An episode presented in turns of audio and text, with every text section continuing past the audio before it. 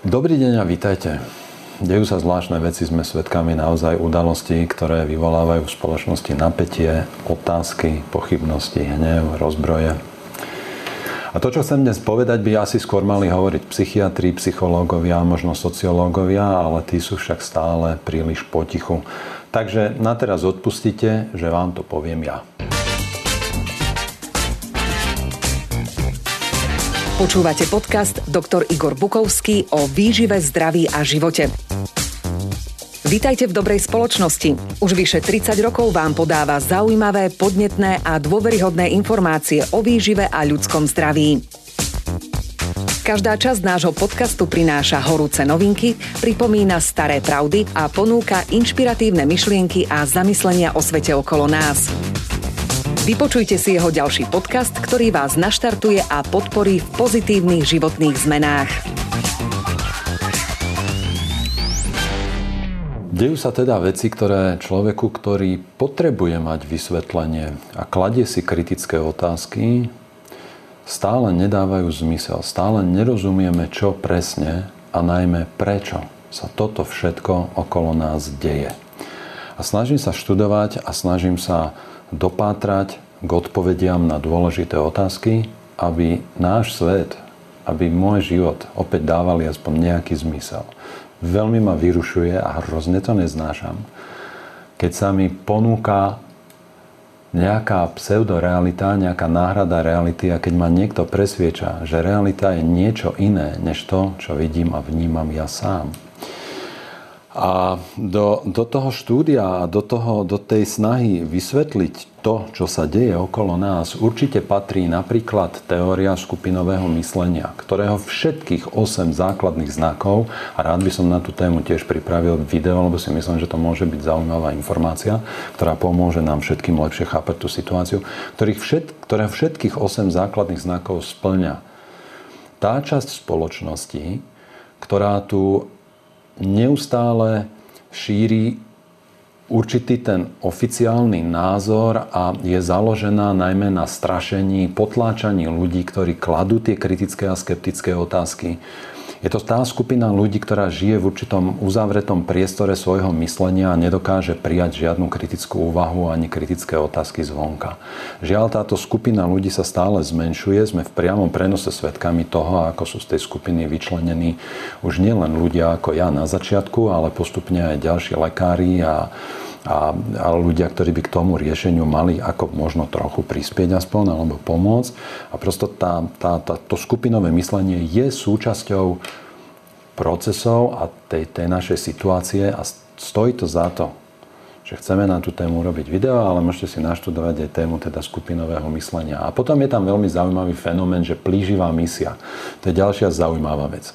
My sme totiž na začiatku všetko začali tým, že na dva týždne urobíme opatrenia v marci, aby sme oploštili krivku. Krivku sme oploštili v prechodnom období takmer na nulu, ale opatrenia trvali ďalej a neustále sa rozrastali. A keď sa situácia začala zhoršovať po nejakom uvoľnení, tých, po nejakom prechodnom uvoľnení tých opatrení, tak sme začali robiť stále to isté. A keďže to nefungovalo a nefunguje poriadne doteraz, tak to robíme stále hlasnejšie, stále viac a, a, a proponenti lockdownov a všetkých tých drastických, drakonianských, radikálnych opatrení tvrdia, že sme to robili slabo a zle a treba to robiť ešte viac, ešte, ešte silnejšie, ešte intenzívnejšie a tak ďalej. A týmto spôsobom sa vlastne tá primárna misia sploštiť krivku rozrástla do obludných rozmerov, ktorých následky už nikto nikdy neporáta, pretože náraz samovrážd a zne, sexuálneho zneužívania detí, zanedbanej zdravotnej starostlivosti, zničeného a zdevastovaného vzdelávania celých generácií od tých prvých, od tých prvých okamihov vytvárania sociálnych väzieb, keď v tomto období 1, 1,5, dvojročné deti nemôžu v podstate nikam chodiť, stretávať sa s rovesníkmi, nemôžu si vytvárať prvé sociálne väzby a kontakty. Až po tých puberťákov, ktorí prosto teraz už, už v podstate dva školské roky majú rozvrátené a rozbité. Podľa môjho názoru a názorov expertov na tú oblasť majú zasiahnutý, veľmi negatívne zasiahnutý ak nie celý život, tak veľkú časť svojho života, kým sa to všetko zase utrasie ako tak, Mnohí z nich určite natrvalo zničený život, najmä tí, ktorí prepadli závislostiam na počítači, sociálnych sieťach, drogách, alkohole, Dievčatá so zničeným životom kvôli nechceným, nežiaducim tehotenstvám. Množstvo ďalších aspektov, ktoré priniesla táto plíživá misia, ktorá prerastla do všetkých zákutí každej našej, každého zákutia našej spoločnosti, do všetkých vekových kategórií a pritom nedokázala, ne, ne, vlastne nedokázala naplniť to, čo bolo jej cieľom. Takže tí proponenti ju neustále rozširujú, posilňujú a už sa neberie ohľad, ale že absolútne na nič, na žiadne škody, ktoré to prináša. A súčasťou tých mojich úvah a štúdií a v snahe porozumieť tomu, čo sa deje, som narazil na základe odporúčania jedného nášho diváka na veľmi poučný a zaujímavý zdroj informácií. Knihu, ktorá sa volá Politická ponerológia. Slovu politika rozumieme a ponerológia je z greckého slova poneros, čo je taká vetva teológie, ktorá vysvetľuje pôvod zla, príčinu jeho šírenie, následky. A politická ponerológia je pojem, ktorý zaviedol polský psychiatr Andrej Lobačevský, Narodený 1921, zomrel 2008 a v časoch druhej svetovej vojny to bol človek, ktorý bol veľmi aktívny v polskom podzemnom odboji a hnutí proti fašizmu v Polsku. Čiže podľa môjho názoru to je človek, ktorého naozaj nemáme ako a prečo morálne spochybniť. Jeho veľkou výhodou bolo, že, že po skončení druhej svetovej vojny začal študovať psychiatriu a študoval ju ešte, ešte v rámci tej starej školy. Bol posledným ročníkom na Jagelianskej, myslím, univerzite v Polsku, Jagelianovej univerzite v Polsku, kde študoval psychiatriu v zmysle tradičnej psychiatrie. Po ňom spadla, po, po tomto ročníku spadla klietka, už zaštudovala iba socialistická e, psychiatria. A preto, preto má tiež e, veľkú, veľkú výhodu oproti niektorým svojim rovesníkom a tým, ktorí, ktorí vyštudovali za socialistického režimu s tým, s tým iným nastavením, s tou inou školou psychiatrie. A on zostavil pracovnú skupinu psychiatrov nielen z Polska, ale aj Československá a Maďarská, ktorí dali dokopy hypotézu alebo teóriu, ktorá mala vysvetľovať, ako vlastne môžu vznikať tyranské režimy a ako vznikajú nejaké diktátorské usporiadania spoločnosti. A a je to kniha, ktorú, ktorú vydal prvýkrát v 84. roku, v 98. ju ešte sám autor aktualizoval. V roku 2006 vyšla v anglickom jazyku. Na moje prekvapenie nevyšla ani v ani, ani v českom, ani v slovenskom jazyku, hoci hovorím, že v tom pôvodnom týme jeho spolupracovníkov boli aj psychiatri z Československa. A myslím si, že jedným z dôvodov, prečo sme sa práve teraz ocitli v takejto situácii, v akej sa ocitá naša spoločnosť, je aj fakt, že nečítame také knihy, ako napísal Andrej Lobačevský. A politická ponerológia je Teória, ktorá vychádza z predpokladu, že každá spoločnosť osciluje, že sa pohybuje medzi dobrými časmi a zlými časmi, šťastnými časmi a nešťastnými časmi.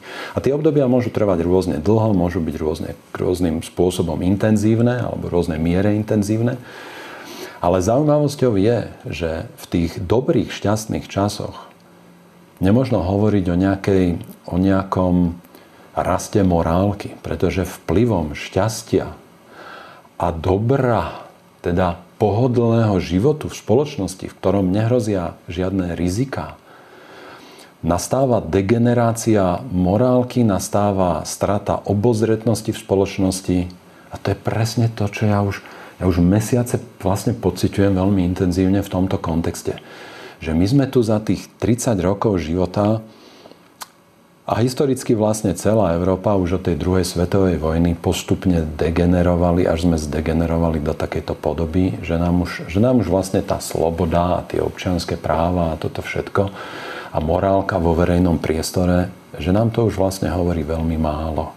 Že si neuvedomujeme, čo to všetko znamená koľko ľudí sa v minulosti preto všetko muselo obetovať, koľko vytieklo krvi, koľko bolo kvôli tomu trápenia a nešťastia, koľko zabitých mužov, koľko zabitých detí, aj žien. A toto všetko má tú svoju hodnotu, ktorú ale v období šťastných časov spoločnosť postupne stráca zo zretela. A, a do, tých, do toho obdobia nešťastných časov sa presúva práve z toho dôvodu, že nastáva presun psychopatov do pozícií, ktoré nakoniec ovládnu tú spoločnosť a zmenia morálne hodnoty, zmenia toto nazeranie na naše práva, zmenia nazeranie na život a nazeranie vlastne na človeka, na jeho, na jeho, na jeho život ako dar od Boha a na skutočnosť, že sme si v tomto všetci rovní, a Andrej Lobačevský tvrdí, že, že vplyvom tohto presunu často tých psychopatických osobností do štruktúr, ktoré riadia štát, vzniká tzv. patokracia. A, a patokracia podľa neho je v skutočnosti zase tak či tak odsúdená na zánik. Teda, aby tu zaznel hneď na začiatku taký závan nádeje, pretože, pretože on tvrdí, že hoci tá, hoci tá skupina ľudí, ktorá vlastne prirodzenými mechanizmami vytvorí takúto patokraciu, v ktorej sa nakoniec títo ľudia otočia proti svojmu vlastnému národu a prevezmú moc, sú s ňou opití a opojení, tak sa počas týchto nešťastných časov, počas tohto trvania tej patokracie, zmobilizuje zase verejná mienka a zmobilizuje sa aj inteligencia a na základe vrodených inštinktov k morálke a k nejakým hodnotám, ktoré pomáhajú udržiavať psychické zdravie v spoločnosti, tak dojde k tomu zvrhnutiu tej patokracie. Takže to je, toto, toto je náznak takej nádeje. A to, to vlastne kamkoľvek siahneme do minulosti a do usporiadania spoločnosti, ktoré prechádzali nejakými fázami, tak to tam vidíme. Ja si myslím, že, že z toho nášho priestoru tí, tí patokrati vlastne nevymyslí ani po roku 1989. Ja mám, ja mám skôr pocit, že oni na začiatku boli trochu ostýchaví a teraz už nemajú žiadne zábrany a že to je ten rozdiel. Oni z toho nášho priestoru v podstate vôbec nezmizli, oni len naberajú stále väčšiu a väčšiu nie odvahu, ale drzosť. A, a títo, títo jednotlivci, ktorí tú patokraciu budujú a zakladajú, tak, tak oni v podstate zlikvidujú tie morálne hodnoty a premenia ich na opak tej spoločnosti. A súčasťou týchto nástrojov a týchto mechanizmov sú klasické tie orvelovské um, paralely a ro, ro, dekonštrukcia jazyka. Príklad. Pozitívny výsledok PCR testu sa nám už takmer rok interpretuje neustále ako chorý človek, ako infikovaný človek, ako infekčný človek.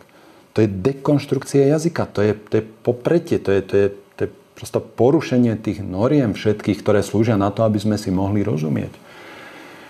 A keď sa, keď sa vytvorí takýto nový slovník a keď sa, keď sa za, začne narábať s pojmami, ktoré patokracia štruktúruje, vytvára a začína používať, prenikajú do mainstreamu a, a vzniká, vzniká normálna, nenormálna, vzniká paralogika Logika sa stráca, vzniká paralogika a vzniká paramoralizmus. Namiesto tej skutočnej logiky a namiesto skutočnej morálky. A tá patokracia môže mať rôzne štádia, môže mať rôzne formy, ale každá je odsudená na zánik, pretože, pretože ako, ako som už povedal, tak podľa, podľa Andreja Lobačevského v spoločnosti nakoniec prevážia, preváži tá zdravá spoločenská morálka, a tie, tie vrodené inštinkty, ktoré v tej, v tej infraštruktúre spoločnosti sú, ale najskôr sa musia udeť nejaké veci, ktoré vám poviem nakoniec. Páči sa vám, čo ste zatiaľ počuli? Nezabudnite si prihlásiť odber a nikdy neprídete o žiadnu časť nášho podcastu. Tento program existuje vďaka poslucháčom, ako ste vy.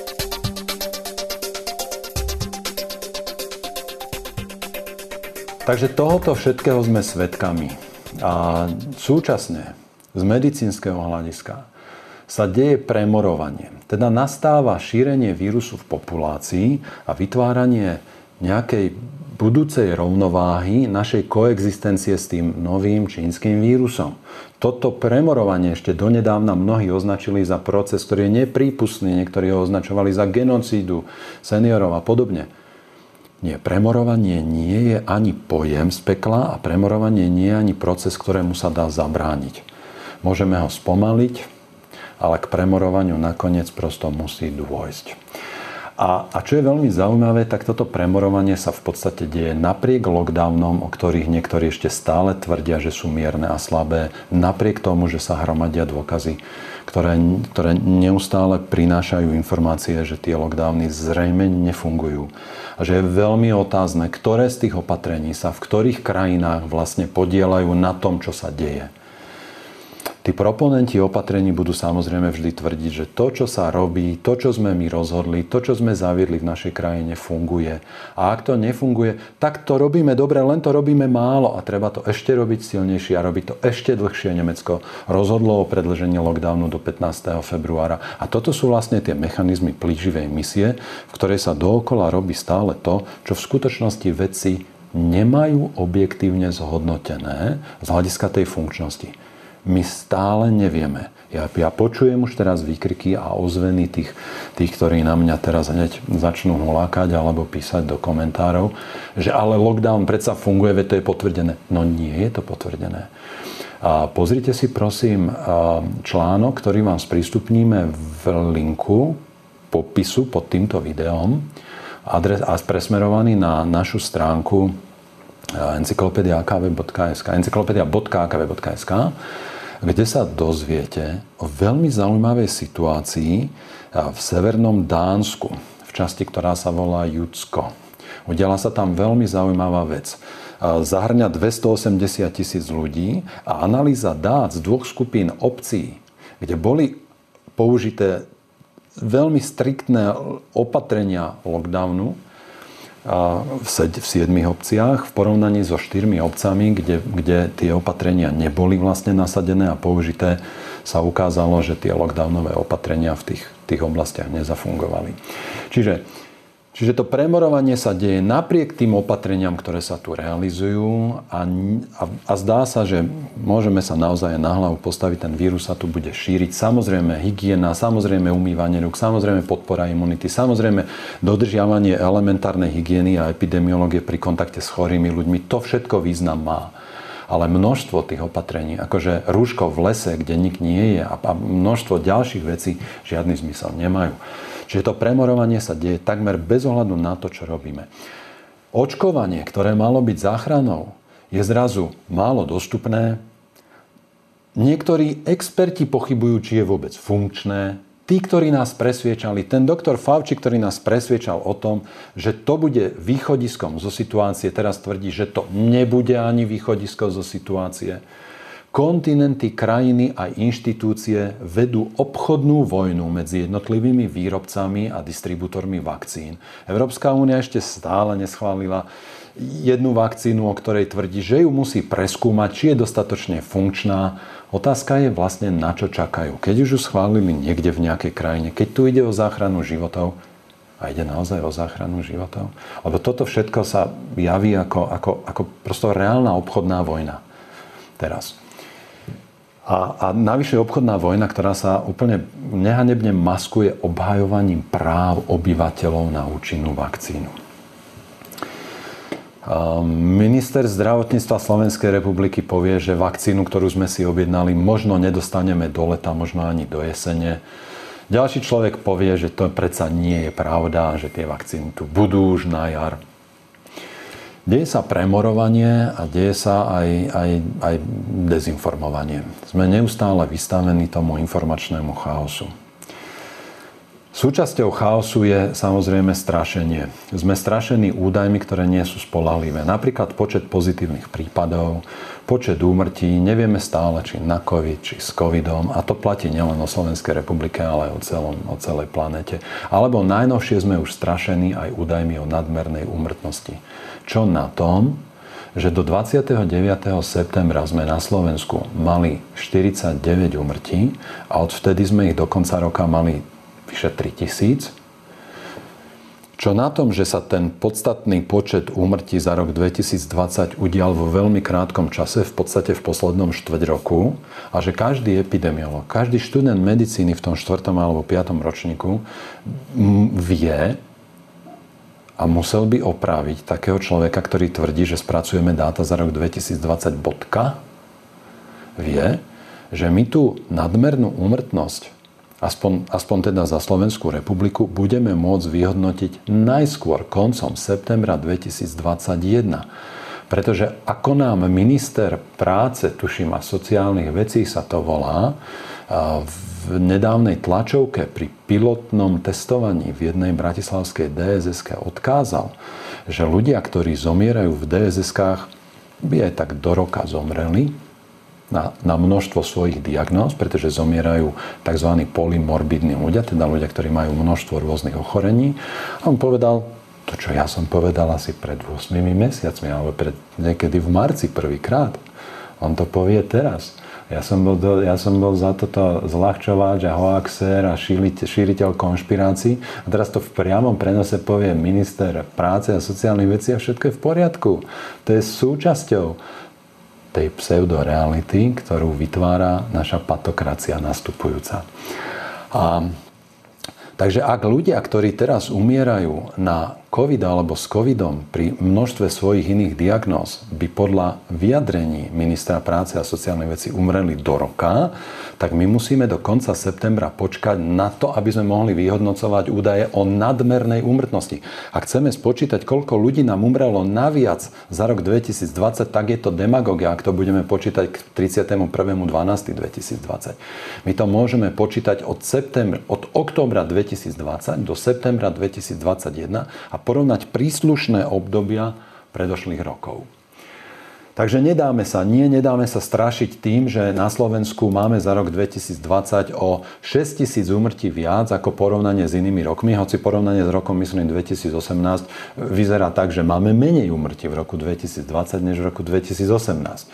A otázkou je, akže, akže je ten rozdiel asi 6 tisíc, teda o 6 tisíc úmrtí naviac ako priemer predošlých rokov a na COVID umrelo 3 tisíc, čo robí rozdiel tých 3000 ľudí naviac. Nie sú to tí ľudia, ktorí umreli pre zanedbanú zdravotnú starostlivosť?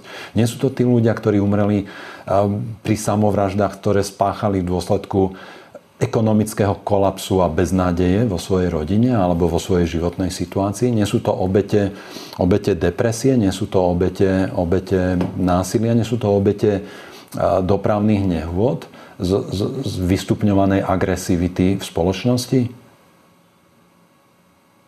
Pretože ak mi bude niekto tvrdiť, že, že áno, máme 6 tisíc ľudí naviac umretých v roku 2020 ako priemer minulých rokov, a to znamená, že 3000 z nich sú ľudia, ktorých sme zachytili na COVID, tak nám na COVID zomrelo ešte ďalších 3000, o ktorých sme vlastne nevedeli. Ja potom budem namietať, ako ste to potom robili celý ten rok. Ak, ak ste rovnaké množstvo ľudí s covidom nezachytili oproti tým, ktorých ste zachytili, niečo tu nefunguje naozaj, úplne plná, plná zvrátenosť. Pre mňa ten argument nie je opodstatnený. Ale oni ho budú používať, pretože samozrejme sa to už nedá dokázať. My tých ľudí nemáme už ako otestovať. My ich predsa nebudeme exumovať a testovať ich na koronavírus. Takže tvrdenie, že nám zomrelo o 3000 ľudí viac, než máme oficiálne evidovaných a že tí ľudia zomreli na COVID, je, je tvrdenie cestné, pretože ho nie je možné dokázať. A pri najmenšom teda má takú istú pravdivostnú hodnotu ako ja, keď poviem, že to sú ľudia, ktorí umreli buď na následky zanedbanej starostnej starostlivosti, alebo na následky tých opatrení, ktoré zhoršili situáciu v celej spoločnosti. Sme strašení tiež informáciami o nových mutáciách Mutácie sa podľa, podľa nielen podľa mňa, podľa múdrych ľudí, podľa princípov biológie a, a, a, a virológie a existencie mikrobov, tie mutácie sa dejú od samého začiatku. A všetko naznačuje skôr tomu, že ten vírus v skutočnosti slabne a nie silne. Môže sa ľahšie šíriť, ale je menej nebezpečný. Čiže, čiže zase, máme tu novú mutáciu, nič o nej nevieme, ale máme na to viac chorých. Chorých. Tak, sa, tak sme strašení tým, že máme viac chorých. To, čo potrebujeme sledovať, sú počty ľudí, ktorí sú hospitalizovaní najmä na jednotkách intenzívnej starostlivosti a, a ľudí, ktorí sú nastavení na podpornej ventilácii. To, čo sa tiež deje, je, že vláda premenovala povinné celoplošné celoslovenské testovanie na tzv. screening, bez ktorého bude trestať každého človeka obmedzením takých základných ľudských práv a slobod, ako je právo na prácu, právo na slobodný pohyb a zdravie, teda napríklad právo ísť slobodne do prírody. Je to popretie niektorých zákonov aj ústavy Slovenskej republiky, ale je to hlavne popretie princípov medicíny, epidemiológie, odbornej spôsobilosti pri správe cudzieho majetku, pretože páni politici, či sa vám to páči alebo nie, hoci stále nenesiete žiadnu majetkovú ani hmotnú zodpovednosť za to, čo páchate, ste správcovia nášho majetku, ste správcovia hodnôt, na ktoré sa každý človek v tejto krajine e, skladá, na ktorej, sa, na ktorej tvorbe sa podiela. Takže to je správa cudzieho majetku. A vy, vy, vy porušujete princípy odbornej spôsobilosti pri správe cudzieho majetku. To, čo ste urobili, je popretie aj psychológie, pretože to, pretože to popiera tie, tie elementárne princípy, ako na, na tú situáciu, ktorú ste vyvolali, opäť v spoločnosti reaguje ľudská duša. Vy neberiete do úvahy ľudskú dušu. Vy neberiete do, do úvahy ani, ani dušu spoločnosti, preto je to popretie aj sociológie. Je to popretie politológie, pretože si pílite pod sebou konár. A je to aj popretie zdravého rozumu. A je to hlavne, je to hlavne zneužívanie núdzového stavu, ktorý však, že vláda vyhlásila v rozpore s ústavou až tak, že sama musela následne zmeniť ústavu a všetci poslanci, ktorí sa zúčastnili tejto frašky, sú za ňu zodpovední a nesú nielen politickú, ale aj morálnu zodpovednosť, ktorá ich dobehne vtedy, keď to budú najmenej čakať. Okrem jednej jedinej ministerky, teda pani Remišovej, už o tom všetci vieme, sa všetci ministri zúčastnili tejto frašky, teda zahlasovania za niečo, čo sa teraz premenovalo, zase, zase ohnutie jazyka, zase dekonštrukcia jazyka, zase vytváranie pseudoreality. Nie, nie to, to, to nie je povinné celoplošné celoslovenské testovanie. Nie, to nie je to, voči, voči čomu sú všetci lekári a epidemiológovia a komentátori politickí, už aj mnohé, už aj, už aj niektoré, dokonca už aj niektoré verejne známe a osoby a osobnosti z umeleckého či iné, iných zákutí nášho verejného života. Nebude sa to volať screening a vtedy je to v poriadku. Bumbác. No, deje sa toto zase, že politici riešia medicínsky problém, ale riešia ho tak, že z miestnosti vyhodili všetkých tých ľudí, ktorí sú vzdelaní v medicíne a biológii a rozhodujú a konajú sami.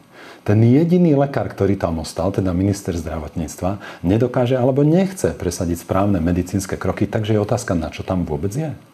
Všetci ministri a ministerky, s výnimkou tej jedinej, súhlasili s nezmyselným, protiprávnym, celoplošným, celoslovenským testovaním, ktoré je navyše následne spojené so sankciami voči slobodným obyvateľom Slovenskej republiky, hoci títo ľudia, títo ministri a ministerky celý týždeň naznačovali svoj nesúhlas.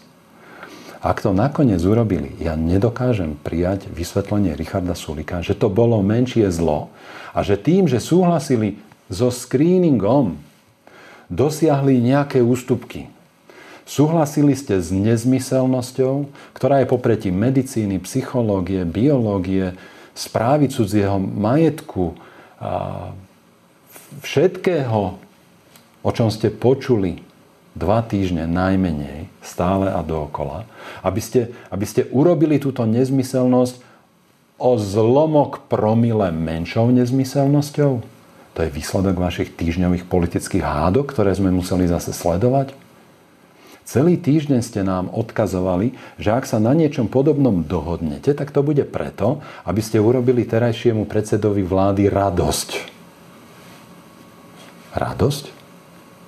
Prosím.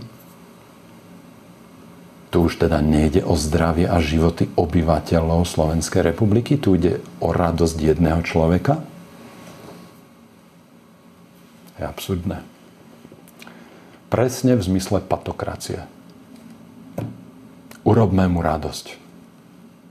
A navyše tá radosť má stáť odhadom 100 až 200 miliónov. Odhadom preto, pretože my to nevieme vlastne, koľko to je. To číslo, to číslo odhadujú niektorí, ktorí majú prístup k informáciám. To číslo sa dá odhadnúť na základe informácie o tom, koľko dostáva jedno mobilné testovacie miesto za, za dennú prevádzku. Pri prepočte na 3,5 milióna ľudí, ktorí by sme mali akože otestovať. Minieme 100 až 200 miliónov na to, aby sme urobili jednému človeku radosť? Lebo sme dosiahli ústupky, ktoré predstavujú neviditeľný zlomok toho zla? Prečo vlastne nevieme, koľko to stojí? Koľko nás tieto radosti jedného človeka stoja, keď toto mala byť najtransparentnejšia vláda proti kradnutiu a pochybným obchodom?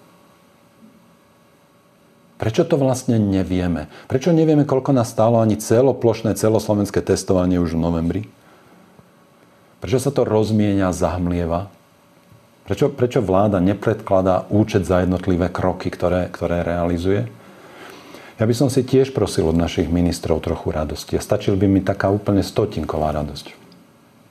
Úplne, taká stotinková radosť by mi stačila. Podporím celé svoje okolie a, a prevenciu v našej krajine, pretože napríklad náklady na prevenciu v našej krajine predstavujú posledné miesto v Európskej únie.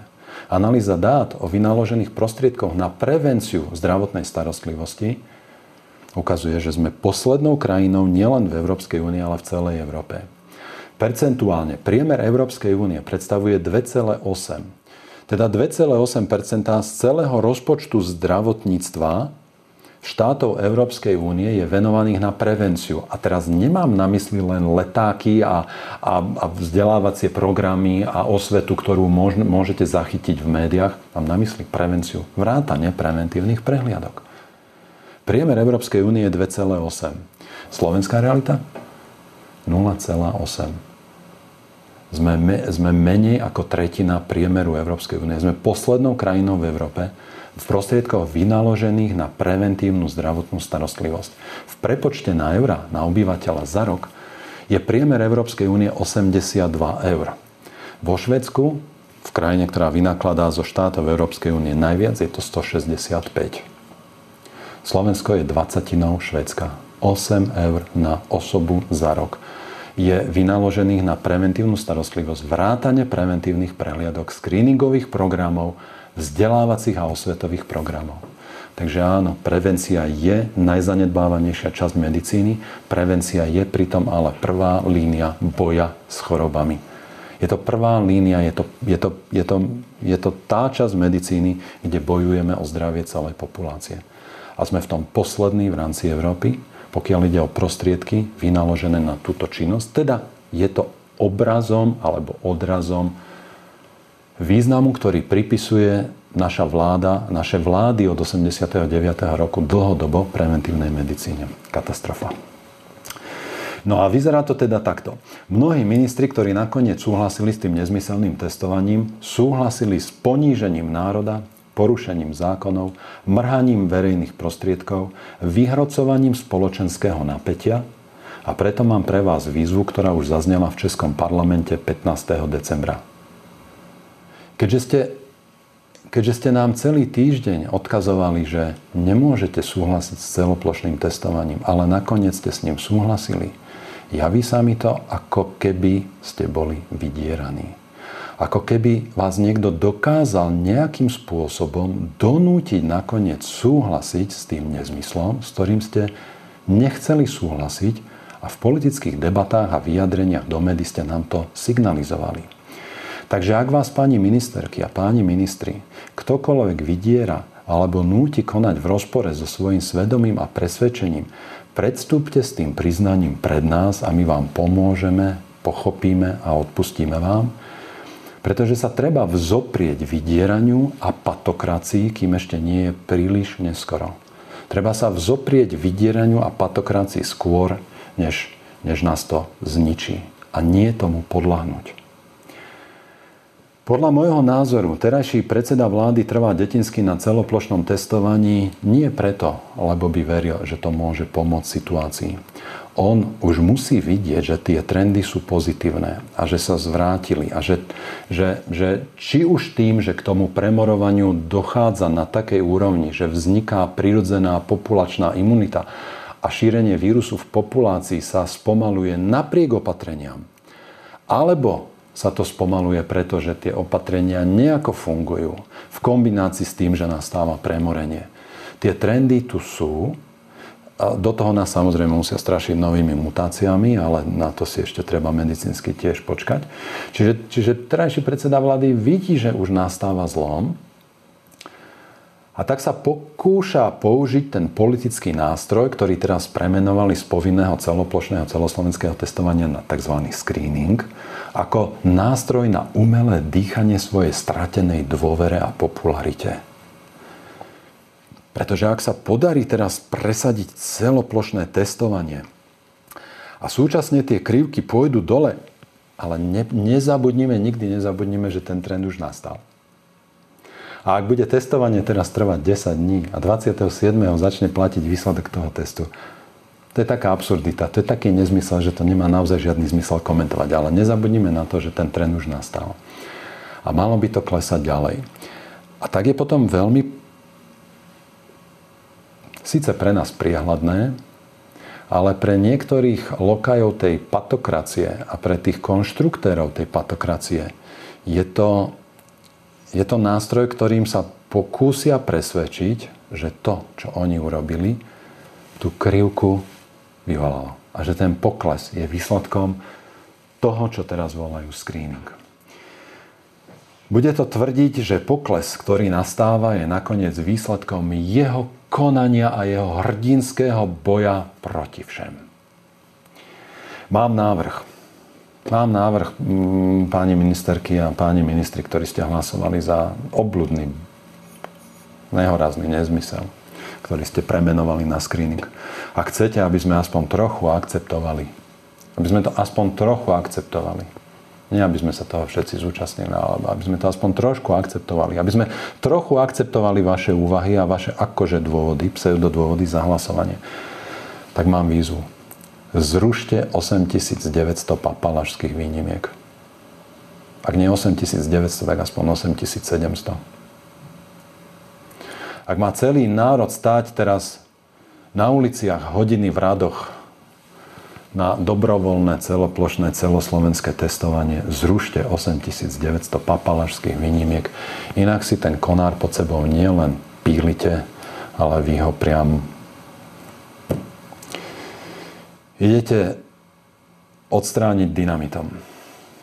No a deje sa, deje sa v našej situácii v tejto dobe v Slovenskej republike aj toto. Podľa Andreja Lobačevského nastáva v rámci patokracie vytváranie pseudoreality. A konečným účelom vytvorenia tej pseudoreality je moc, ktorú vytvorená pseudorealita poskytuje rôznymi spôsobmi. Tých, tých spôsobov je veľa, ale Andrej Lobačevský nám odkazuje, že aspoň niekoľko by sme si mali pripomínať. Poprvé, pseudorealita, a toto toto stojí za toto počúvať.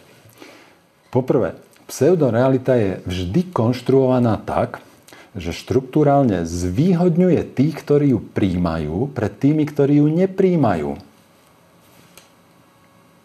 Zapadá vám to do tej schémy, do toho, do toho súčasného diania? Vysvetľuje nám, to, vysvetľuje nám to niečo? Vysvetľuje nám to niečo podstatné? Pridávať sa k tomu narratívu stávať sa lokajom tej pseudoreality je oveľa výhodnejšie, ako hľadať pravdu. Tá pseudorealita je prosto konštruovaná svojimi autormi tak, aby štruktúrálne zvýhodňovala tých, ktorí ju príjmajú, pred tými, ktorí ju nepríjmajú a hľadajú a chcú sa držať pravdy. Je budovaná s javnými dvojitými normami a morálno-lingvistickými pascami. Morálno-lingvistická pasta je my zachraňujeme životy. Aha, takže kto položí kritickú otázku, či spôsob, ktorý na to chcete použiť, je správny, tak je odporca života? Všímajme si, ako to ten terajší predseda vlády robí. Každého, kto s ním nesúhlasí, okamžite označí za vraha, pošle ho z lopatou kopať hroby, odkáže mu, že tancuje na hroboch obetí infekcie. My zachraňujeme životy a každý, kto by kládol kritické otázky, je okamžite označený za nepriateľa. Dvojitý meter v tomto ohľade bude vždy uprednostňovať tých, ktorí akceptujú pseudorealitu pred realitou a vždy znevýhodňujú tých, ktorí hľadajú pravdu. Zase ilustrácia. Keď ja poviem, že máme výborné čísla, pretože v decembri 2020 máme, máme niečo cez 3000 mŕtvych, namiesto 10 tisíc mŕtvych, ktorých nám v máji predpovedali analytici ministerstva zdravotníctva pri použití najprísnejších opatrení, tak som zľahčovač, som verejne likvidovaný nielen predsedom vlády, ale aj demagogicky a, a poviem brutálne atakovaný, napadnutý priamo ministerstvom zdravotníctva, mnohými médiami a podobne. Keď istý profesor, pán Fléger z Českej republiky, vyhlási niekedy v októbri, že koncom decembra bude v Českej republike zomierať denne 2000 ľudí a že tí ľudia už budú zomierať takmer na chodníkoch pred nemocnicou. A, a tomu už sa nedá zabrániť, to sa udeje bez ohľadu na to, čo urobíme. Namiesto toho, aby bol za týždeň všakže, keďže sa to dá aj na Slovensku za týždeň odsúdiť majiteľa reštaurácie, ktorý si otvorí prevádzku, aby zachránil svoj holý život. Už za týždeň by mal byť profesor Fleger odsúdený za šírenie poplašnej správy a v rámci núdzového stavu dokonca trojnásobnou sadzbou tak on sa škerí, že on tými vyjadreniami vlastne zachránil tisíce životov a keď je v januári 2021 hosťom diskusnej relácie verejnoprávnej RTVS, tak intelektuálne lenivý moderátor a evidentný podporovateľ lokaj pseudoreality o ňom vyhlási, že profesor Flegri je človek, ktorého predpovede sa naplňajú takmer do bodky. Psychiatr Andrej Lobačevský nám odkazuje, že je potrebné poznamenať, že tí, ktorí pseudorealitu vytvárajú, sú psychopatickí ľudia, ktorí tú pseudorealitu ale tí ľudia, ktorí pseudorealitu akceptujú, ako by bola skutočná, už tiež nie sú normálnymi ľuďmi. Oni totiž vnímajú tú pseudorealitu namiesto reality a čím dôkladnejšie zaujmu, zaujmu ten, tento klamný postoj, tým funkčnejšiu psychopatiu nevyhnutne vykazujú aj oni. My si musíme skutočne dávať pozor na svoje psychické zdravie, aby sme ustáli to, čo sa teraz deje. Tvorba pseudoreality je, je, je už dennodennou súčasťou nášho života mnoho mesiacov. Je veľmi ťažké si udržať nielen tú rovnováhu, ale udržať si aj dostatočné antidotum, jed proti pseudorealite a proti tomu tlaku, ktorý je s ňou spojený. A a podľa, podľa Lobačevského sa síce istá časť populácie stáva náchylnejšou, náchylnejšou na tú patokraciu, a dokonca až do tej miery, že sa z nich skutočne môžu stať takíto sluhovia či lokaji, tak majorita, väčšina v spoločnosti pseudorealite aspoň inštinktívne oponuje a bráni sa jej.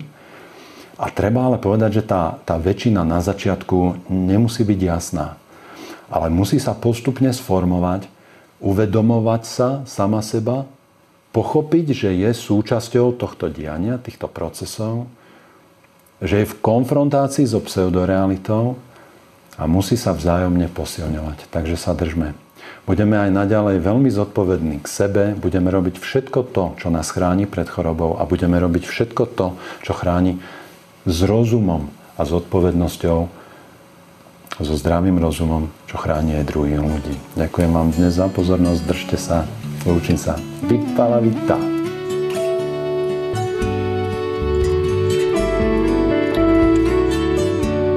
Ďakujeme, že počúvate podcasty Dr. Igor Bukovský o výžive, zdraví a svete okolo nás.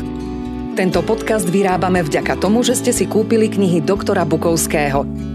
Ďalšie dôležité informácie o výžive a zdraví nájdete na stránke www.encyklopedia.akv.sk a na YouTube kanáli Dr. Igor Bukovský.